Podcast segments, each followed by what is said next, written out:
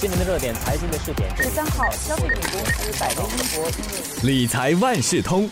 理财万事通，你好，我是九六三号 FM 的德明。关闭疫情对经济造成很大的冲击，全球中央银行都把这个利率啊调降到低点，而且有些是超低水平啊。这个本地利率当然也不例外了，三个月 Cyber 已经跌到了百分之零点四这样的一个水平，是远远低过今年初的百分之一点七八。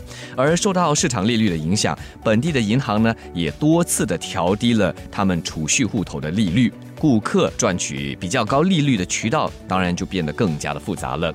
储蓄户头产品那么多，消费者要怎么选择呢？这一期的理财万事通就请华文媒体集团新闻中心财经新闻副主任胡渊文给大家谈谈选择储蓄户头得考虑哪些问题。渊文你好，德明你好。说到本地三家银行，那就是星展银行、华侨银行和大华银行，还有一些外资银行，比方说马来亚银行啊、渣打银行和中国银行。他们都纷纷推出了储蓄银行产品，顾客存入一笔钱之后，就可以获得基础利率，把薪水存入户头，用信用卡消费，又或者是选择这家银行的房贷啊、投资，又或者是一些保险产品等等的，这样子就可以赚取比较高的利率。那各个银行的这利率框架也不一样。这么多选择，看起来有点乱，有点复杂。到底要怎么挑选适合自己的产品呢？那这个问题其实要回答不是那么容易，因为现在市面上有很多的。银行推出这样的户头，它的计算利率的方法呢，也是五花八门，真的是让人眼花缭乱呐。比如说，可以通过存薪水、信用卡开支、房贷、投资、保险、付账单，哇，真的是数都数不清，不胜枚举啊。这个又说啊，你需要呃，比如说消费多少多少，那个说你需要买某某产品哪一类的产品，要买到多少，真的是你要计算的时候也是要花一番功夫。听起来就有不少的附带条件。对，它的条件是。非常的多，所以呃，最重要的一点就是你看到广告上面说哦，我的利率多少多少啊，千万不要去相信啊。对，他就是用那个数字来吸引你的眼球。对对对，当然他也不是骗你啦，他只是说你要满足 A B C D 这么多条件，那你就可以拿到这些啦。那我们可以举一个例子吧，星展银行它有一个 multiplier 户头，广告上面写的利率最高呢是百分之三点八。那我们看一下这个三点八吼，到底拿 拿得拿拿得到吗？需要什么样的条件才拿得到？呃，我们先从一个就是普通人的角度来看，如果我我每个月存薪水啊四千块啦，其实只是存了而已，我利率才百分之零点九。那如果说我存了薪水，然后我又用新展他的信用卡，每个月用五百元，刚好我还有他的房贷哈，我每个月还五百块，比如说啦，那这个利率呢，现在就是百分之一点八，听起来不错呀。这个还可以啦，这个是还不错，就是说你一定要有他的产品。那如果你想那个三。点八怎么达得到哈？第一，你要把薪水存进去，然后还要至少三种类别的交易。就可以包括信用卡、房贷、投资，或者是跟他买保险。那这些所有的交易额，每个月你的总额要超过三万块啊！三万块有点很多哦。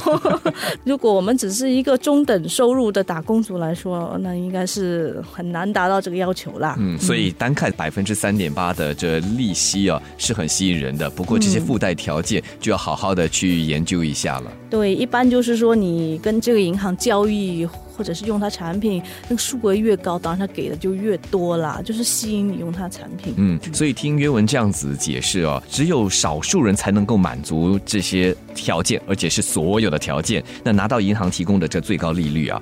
那么对一般人来说，最实际的做法就是根据自己手上有多少资金、薪水，还有每个月的开销等等，来对照各家银行的利率框架，最终计算出自己能拿到多少利率，是这样子吗？嗯，其实你可以这。样做了，就是先第一你要呃记下来，呃第一我每个月薪水是多少，然后每个月开销大概多少，可以看一下哪方面的开支，我有没有买保险，有没有买投资产品。还有一个条件就是说，如果你你真的要选这家银行的话，那这些产品都是都是得跟他买了。所以我可能我现在已经买了银行 A 的投资产品，但我又跟银行 B 去买保险，哇，那就有点麻烦。还有有时候信用卡也是各家银行。可能这个用一张，那家银行的用一张，那你要把它整合起来啦，看看是不是适合你了。还有一个问题就是说，像保险产品其实是很难转让的。如果你你已经买了 A 的保险产品，你又不可以把它断掉，断掉可能有亏损，然后再去买 B 的保险产品。所以有时候你为了那一个利率去专门买多一个保险，或者是买多一个投资产品，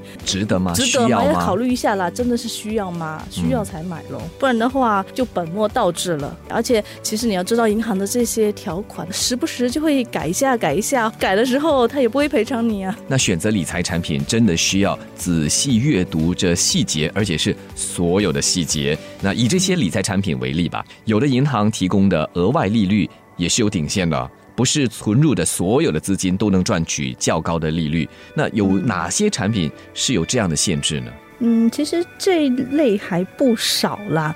我们看到的有，比如说中国银行，它有一些额外的利率是只有首八万块存款可以。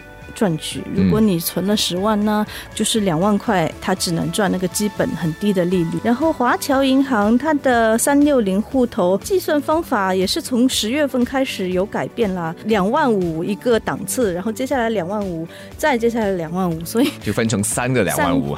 对，就是阶梯型的那种都不一样。其实看到现在比较直截了当的是那个联昌银行的 f a s i v e 户头，它其实也没有什么条。件了，他就说你存钱就行了，你存款就百分之零点五的利率，然后再存多一些会多给一些啦。当然，它的利率没有那么高。可能我会选择这样子的，因为很简单。或许它不是最吸引人、最高的这个利率。那么有没有银行利率之外的问题，是一些消费者在选择储蓄户头时候应该要考虑的呢？其实，呃，选银行的话，如果你刚好在考虑不是本地银行啊，那就要考虑一下它的那个 ATM 啊，银行的分行啊。是不是有在你家附近的，或者是公司附近的？不然的话，你要提前就麻烦了。嗯，这是一个可能有些人考虑到海外银行在新加坡设这个呃零售安全吗？我的这个本金保不保啊？这个倒不用担心，因为本地有 SDIC 这个计划，就是说在这些银行的存款哈，首七万五千块都是有保障的，就是万一这间银行它发生了什么事情，这个七万五千块是可以拿回的。哦，我就曾经听人家说，如果是这样子的话，我就要把我的这个。存款分开来放，一家银行放七万五，另外一家银行放七万五，至少都保了，是这样子的逻辑吗？这样子做是可以啦，只是你放不同银行，最后拿到的利率多少又不一定了。假设你应该是只有一份薪水嘛，那你那一份薪水只可以放进那一个银行的户头，这些银行户头呢，它要赚额外的利率，多数都是说要求你要放薪水进去啦。只有一个 UOB One，它是可以说你没有放薪水，但是如果你用它的信用卡消费啊，它还是可以给你一些额外的利率，因为现在啊，大家的需求不一样了，所以我们也看到各银行，包括了本地和海外银行，推出了各种产品，特别是像我们今天所说的这个储蓄户头，它的选项啊，还有它的这个产品项目非常多样化，所以作为这个消费者，你要仔细了解你自己本身需要什么，然后不同银行提供你什么不一样的选项，对，那再做最后的一个比较明智的决定。对，其实你可以看这个相关的链接，这篇文章里面它有。一个表，它就给你列出了这几家银行都要有什么条件，你可以从那边来大概大概计算一下哦。今天的理财万事通，我们就请袁文给大家说说，目前面对着银行削减利率，作为消费者，我们要怎么来挑选储蓄户头？谢谢袁文，谢谢德明。